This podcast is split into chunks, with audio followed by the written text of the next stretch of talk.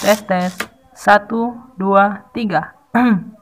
Podcast detak, tiada sekat, tiada batas.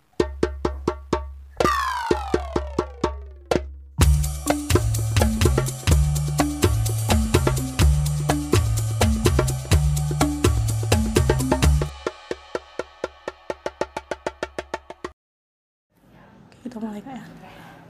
Assalamualaikum warahmatullahi wabarakatuh. Halo sobat detak, selamat datang kembali ya di podcast kesayangan kita nih, yaitu detak gitu. Gimana nih kabar sobat-sobat detak sekalian? Semoga sehat dan bahagia selalu ya.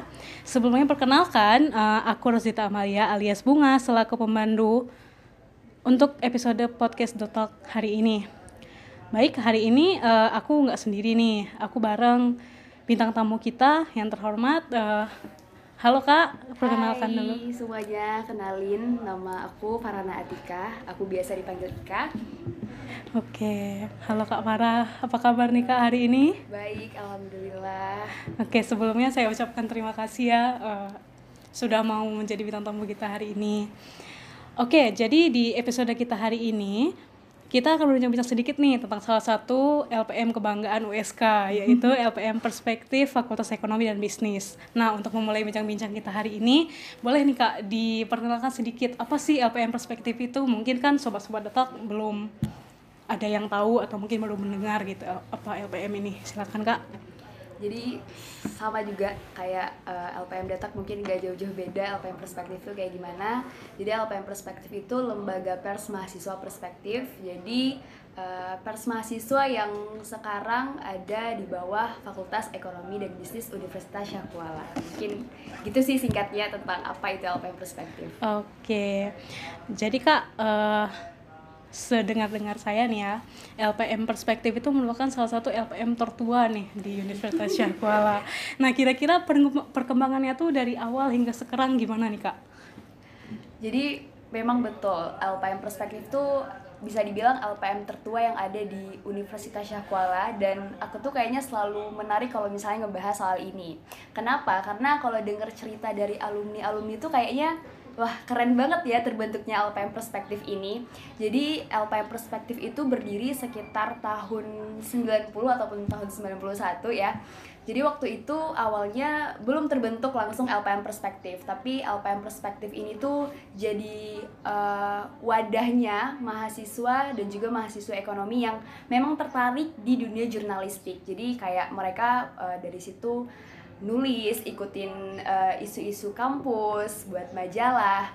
Dan kenapa bisa terbentuk si nama LPM Perspektif ini? Jadi katanya sih ya waktu itu para para apa para pendiri LPM Perspektif ini mereka lagi jalan pulang eh, dari kampus, terus eh, tercetuslah dari satu orang kayaknya nama LPM kita LPM Perspektif aja gitu kan. Jadi jadi dari kisah itu tuh kayaknya ternyata sesimpel sesimpel itu LPM Perspektif berdiri. Apalagi namanya cuma tercetus ketika mereka lagi jalan pulang.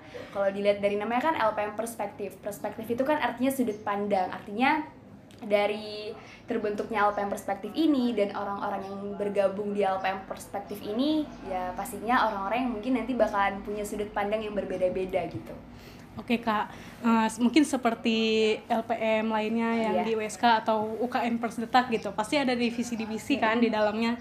Eh, Kira-kira apa aja nih divisi yang berjalan di eh, LPM Perspektif? Jadi kalau misalnya di LPM Perspektif itu kita ada tiga divisi. Yang pertama ada divisi redaksi, yang kedua ada divisi litbang, dan yang ketiga ada divisi perusahaan. Kalau misalnya divisi redaksi ya umum, maksudnya yang mengatur semua sosial media yang ada di LPM Perspektif. Terus yang ngurus berita-berita itu divisi redaksi.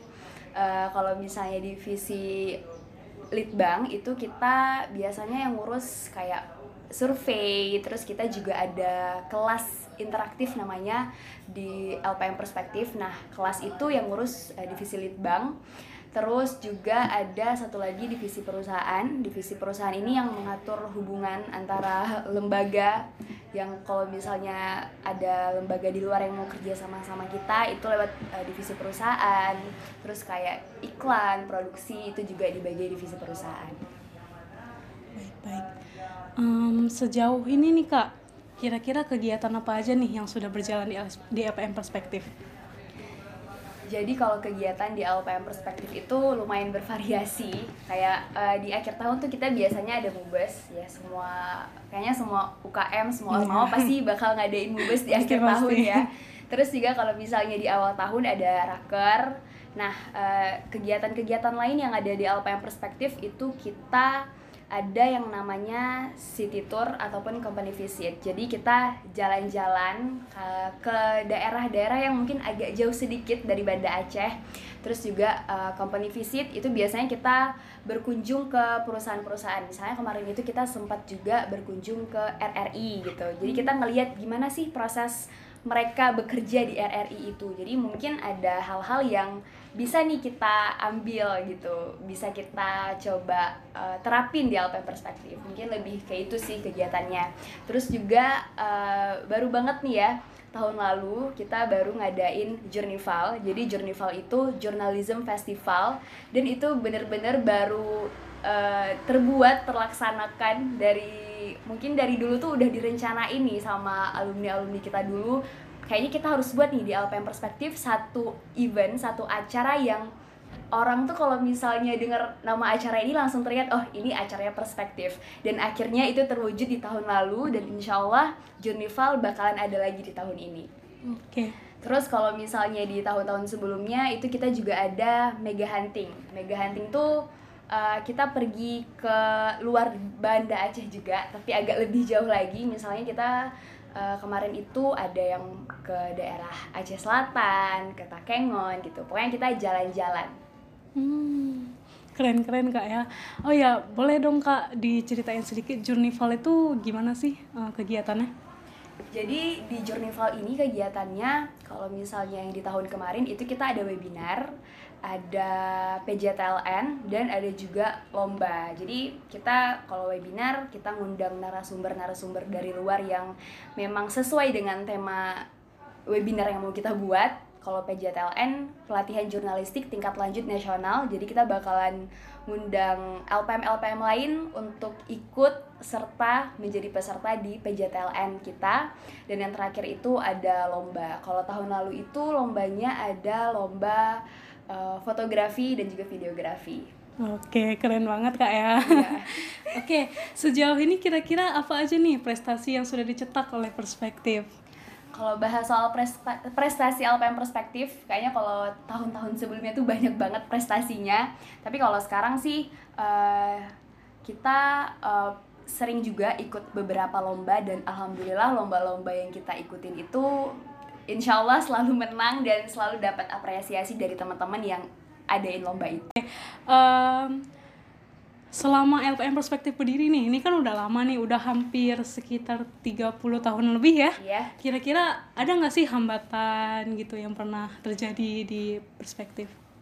Kalau misalnya untuk sekarang sih hambatan kita Oh ya, satu lagi nih, kita punya satu kegiatan yang memang setiap tahun tuh kita buat, yaitu majalah LPM Perspektif. Jadi kita setiap tahun itu adain eh, apa tuh namanya kita cetak majalah LPM Perspektif. Nah, jadi salah satu kendala sih sebenarnya kayak pas kegiatan Journeyval, pas kegiatan LPM Perspektif itu masalah dana yang harus kita cari. Karena kan dana yang dibutuhin untuk ngebuat acara Journeyval, buat eh, majalah itu dananya bukan dana yang kecil Ya, kan. itu Jadi pasti sih. pasti kayaknya semua ormawa, semua UKM masalah terbesarnya adalah dana gitu. Iya pasti. Jadi ya sekarang sih permasalahannya adalah ya mungkin dana dan kita berusaha untuk cari dana sebanyak-banyaknya biar kegiatan-kegiatan yang kita buat dan yang udah kita rencanain tuh bisa berjalan dengan lancar. Oke kak, jadi kan LPM Perspektif nih merupakan salah satu bisa dibilang pers mahasiswa lah kan, suatu lembaga atau organisasi yang bergerak di bagian pers. Nah di Unsia di USK sendiri kan bukan cuman LPM Perspektif ada LPM lain dan juga ada UKM UKM yang seperti UKM Persdetak misalnya yang bergerak di bagian pers mahasiswa. Kira-kira ada nggak sih yang beda gitu dari perspektif dengan LPM atau UKM lainnya yang bergerak di pers mahasiswa? Kalau misalnya dibilang beda pasti ada bedanya. Tapi eh, kita kan tugas kita sebagai lembaga pers mahasiswa di setiap eh, kampus, di setiap eh, jurusan, fakultas itu pasti sama aja gitu kan.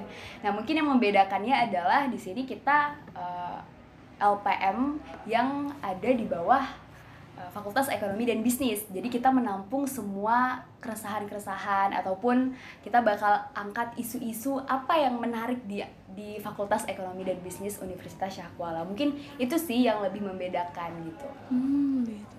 Oke kak, yang terakhir nih ya, Iya. harapan kakak nih selaku pimpinan umum perspektif sekarang untuk perspektif ke depannya.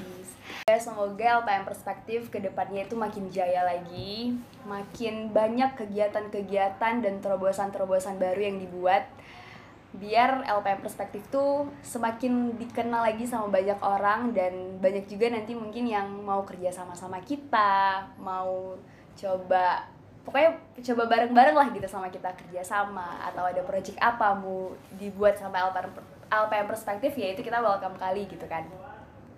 Ya semoga LPM Perspektif ke depannya itu makin bersinar lagi, makin jaya lagi, makin sukses terus dan makin banyak orang-orang yang mau gabung di LPM Perspektif. Oke, kita udah banyak berbincang-bincang soal LPM perspektif hari ini ya, sobat-sobat detak. Semoga dengan acara bincang-bincang kita hari ini, eh, sobat-sobat detak bisa lebih mengenal nih salah satu LPM kebanggaan kita di USK. Eh, atau mungkin berniat untuk bergabung itu lebih bagus ya.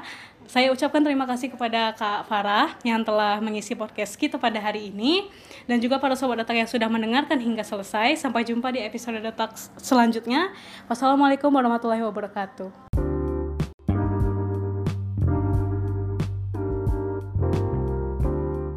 Nah, itu saja pembahasan dari aku pada episode kali ini. Pesan aku untuk kalian adalah tetap bersemangat dalam menghadapi masalah. Hanya karena sedikit permasalahan atau banyak permasalahan membuat kalian menjadi frustasi bahkan stres dan jangan mau mengakhiri permasalahan dengan bunuh diri karena itu tidak membuat solusi untuk kalian. Tetaplah menjadi sahabat baik dengan masalah. Ayo terus bersemangat dan jadikan masalah menjadi teman baik kalian. Jika Anda punya masalah, itu masalah Anda. Kalau masalah saya, bawa santai aja. Sampai jumpa di episode-episode selanjutnya. Obat Detal. Bye.